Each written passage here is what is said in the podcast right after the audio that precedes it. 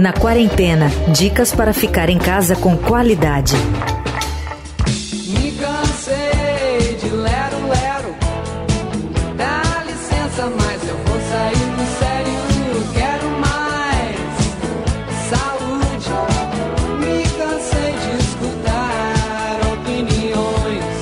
Tempos de pandemia, o medo de ficar doente fez com que a prática da automedicação aumentasse consideravelmente. Um levantamento realizado pela consultoria IQVIA apontou o aumento de até 198% nas vendas de alguns medicamentos e vitaminas associados equivocadamente à cura ou à prevenção da Covid-19. A comparação desse levantamento foi feita entre os três primeiros meses deste ano e o mesmo período do ano passado. Nessa lista estão remédios, por exemplo, à base de hidroxicloroquina, substância propagandeada pelo presidente Jair Bolsonaro como resposta à doença, ainda que não tenha tido eficácia comprovada cientificamente. E seus efeitos colaterais podem ser perigosos, como a parada cardíaca. Na edição de hoje do podcast Na Quarentena, o presidente do Conselho Regional de Farmácias do Estado de São Paulo, Dr. Marcos Machado, detalha mais para a gente os resultados dessa pesquisa e fala também sobre os riscos do uso de remédios sem a devida orientação profissional.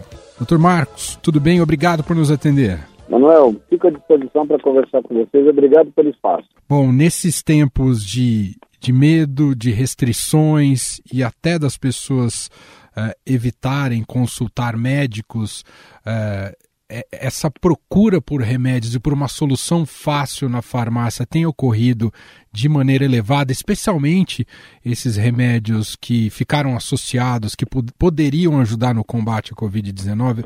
Vocês verificaram exatamente isso, doutor Marcos?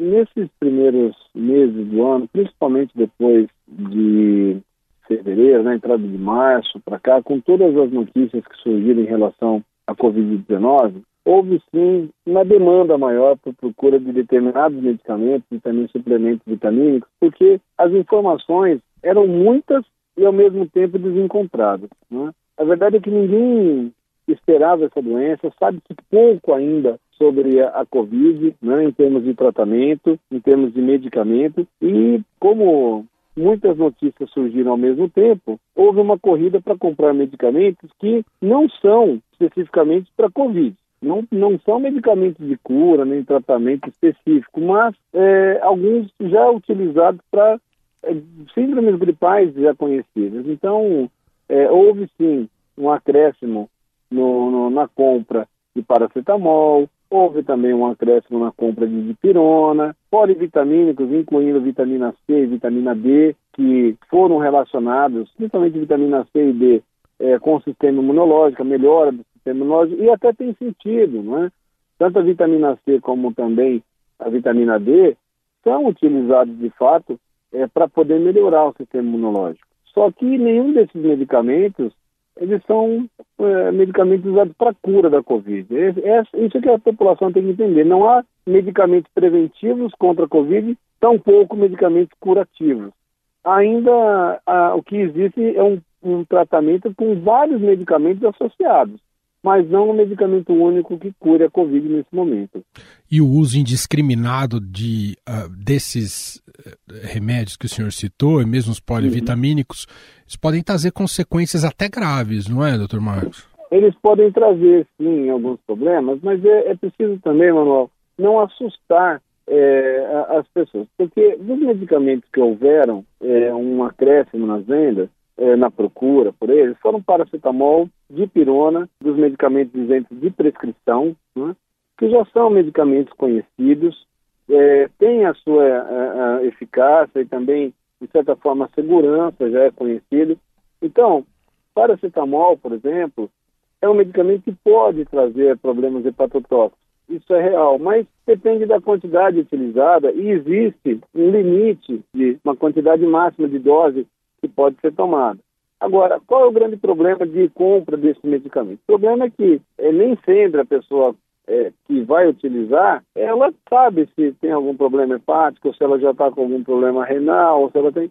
Então, antes da compra, o que, que é importante, mesmo teve de pirona, paracetamol, uh, o ibuprofeno caiu a venda, mas ele também é um medicamento que é comprado uh, muitas vezes sem prescrição, conversar com o farmacêutico, porque aí é possível o, o farmacêutico orientar, olha, uh, você tem algum problema de saúde? Tem alguma coisa que possa trazer algum comprometimento, né? caso o senhor tome essa medicação, isso que é importante. Os medicamentos isentos de prescrição, eles são isentos de prescrição, mas não de orientação. Uhum. E às vezes o paciente precisa disso. Conversar com um profissional farmacêutico para entender se aquele medicamento é adequado para aquele momento. Ou se pode ter outro, né?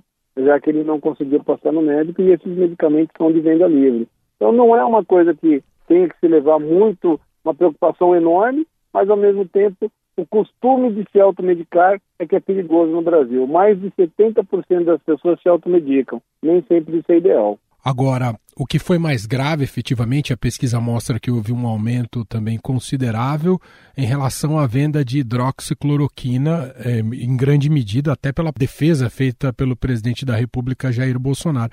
Isso resultou num aumento considerável de vendas e esse remédio, sim, pode ter consequências imediatas mais graves, não é, doutor? Essa é uma preocupação grande. O que, que acontece? A hidroxicloroquina, esse sim é um medicamento que, embora também já conhecido, é um medicamento de utilização na clínica médica, né? Os médicos já utilizam ele de certa forma é, com as suas, seus princípios, é, seu princípio ativo e também a utilização para determinadas patologias já é bem conhecida. Porém, o que aconteceu no Brasil é que o medicamento é, utilizado como antiparasitário, principalmente na região norte do país, e para utilização de tratamento de doenças autoimunes, foi alçado ah, instantaneamente ao medicamento curativo é, da Covid, sem nenhum estudo preliminar, sem absolutamente ter, feito, ter sido feito é, estudo clínico para isso, porque, infelizmente, isso apareceu pelo presidente da República, por alguns políticos, né, como se o medicamento pudesse ser usado para curar e mais, se ele pudesse ser usado para prevenir a infecção é, pelo, pelo SARS-CoV que causa a Covid-19. E não há estudos que comprovem efetivamente isso. Então, houve uma correria muito grande na farmácia, é, isso causou um desabastecimento das farmácias em relação ao medicamento, porque não era um medicamento de consumo muito grande, era um medicamento de uso específico, principalmente na nossa região sul, sudeste. Não era um antiparasitário exatamente, é um medicamento utilizado para doenças autoimunes. Então, isso foi, sem dúvida, uh, foi uma coisa descabida, uhum. né? Porque é, a propaganda que se fez política, inclusive divulgando para o mundo todo, grupo de G20 e tal, deu a impressão a algumas pessoas de que esse medicamento iria curar a Covid. Por isso esse aumento que teve tão grande, mas a Anvisa tomou uma atitude muito importante que foi é, mudar a forma de venda desse medicamento, tendo a obrigatoriedade da retenção da receita. Uhum. E com isso conteve a demanda excessiva, absurda e até certo ponto sem nexo uh, do que aconteceu com as vendas do, do, hidroxicloroquina. Então, esse sim, de todos os medicamentos que tiveram um, um aumento de venda, esse foi o que mais nos preocupou. Doutor, para a gente concluir, uh, gostaria de ouvir do senhor se houve, ou se, se está ocorrendo isso, uma orientação extra às farmácias e farmacêuticos que atuam nessas farmácias pelo país, ou o senhor cuida mais direto aqui do estado de São Paulo, porque muita gente às vezes procura farmácia antes de procurar um posto de saúde, um hospital, em relação a essa parte que o senhor citou há pouco, né, sobre orientação, que é tão importante na identificação de sintomas uh, e, e até a busca, muita gente busca inicialmente por algum tratamento mais rápido. Houve alguma orientação extra para que esse uh, para que esse atendimento seja eficaz em relação a quem procura inicialmente a farmácia, doutor? Houve sim. Os farmacêuticos, nesse momento, estão buscando muitas informações, estão procurando se capacitar, têm procurado muito o Conselho Regional de Farmácia, e nós fizemos uma capacitação logo no início da grande pandemia assim, da Covid no Brasil, quando chegou de fato e, e começou a ter preocupação. De lá para cá, o Conselho fez muitos documentos orientativos, inclusive sobre o uso de paracetamol, sobre o uso de pirona, e também o ibuprofeno, que em determinado momento o ibuprofeno foi tido como um medicamento de risco para pacientes hipertensos. Nós fizemos um documento sobre isso também. Temos feito semanalmente capacitações para que o farmacêutico acompanhe através de live, através de gravações, e tem sido muito procurado. As universidades têm procurado muito conselho. Todos, quase todos os dias nós temos lives de orientação para que o farmacêutico, ao receber esses pacientes na farmácia, não vendam o medicamento sem conversar com ele antes, pegar sinais e sintomas, entender o que esse paciente está buscando para que não venda medicamentos inadequados. Os farmacêuticos têm feito um bom trabalho, aliás, um grande trabalho nesse sentido de se capacitar e tentar orientar. E agora, com a questão dos testes rápidos na farmácia também, os farmacêuticos estão procurando muita informação para poder fazer também esse teste de forma que não ponha em risco nem sociedade, nem paciente, mas que possa contribuir também é, nesse momento importante aí da saúde pública brasileira, aliás, extremamente complicada. Mas nós estamos sim procurando orientar e nos capacitar cada dia mais. Muito obrigado, doutor, pela entrevista. Um abraço e até a próxima. Manuel, muito obrigado. Um abraço a todos os seus ouvintes e peço que se cuidem bastante para evitar aí esse momento tão difícil. Eu sei que agora eu vou é cuidar mais de mim.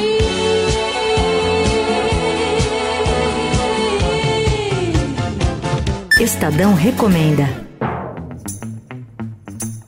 Quem traz a nossa dica hoje do Estadão Recomenda é o repórter da TV Estadão, Cláudio da Luz. Olá, gente. Sou Cláudio da Luz, repórter da TV Estadão. Tudo bem com todos? Minha dica da quarentena de hoje, na verdade, são duas, né? É uma série e um livro. A série é Electric Dreams, é baseada nos contos do Philip K. Dick. Aqui no Brasil saiu como Sonhos Elétricos. São 10 contos no livro e são 10 episódios na série que está no Amazon Prime. É bem legal, faz a gente pensar no futuro, no presente, é ficção de primeira. E o elenco também é bem legal, é bem bom. Tem Tennessee Howard, tem Ana Paquin, tem Steve Buscemi, entre outros, tá? Vale a pena ver. E a abertura é bem louca, então é, eu não pulei nenhuma vez, assisti as 10. E de livro, é, eu vou falar aqui sobre os livros da Octavia E. Butler, tá? Ela lançou uma série de livros aí, no caso tem dois, ela faleceu antes do terceiro, é A Semente da Terra, a Parábola do Semeador e a Parábola dos Talentos.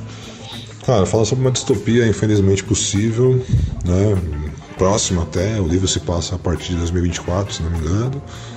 E assim, fala de política, doença, pobreza, divisão de classe, crescimento global. Tem uma coisa bem pesada de religião e filosofia ali que faz você pensar bastante. Né? É, li esse livro nessa na época de quarentena, foi bem pesado assim. Acabei de ler faz uns 10 dias, estou até agora remoendo os dois, tá? Ele levanta bastante questionamento e é isso. Espero que sejam todos bem e vamos que vamos. Eu, Emanuel Bonfim, me despeço por hoje. Até amanhã cedinho no Estadão Notícias e de tarde aqui com você na quarentena. Você ouviu Na Quarentena dicas para ficar em casa com qualidade.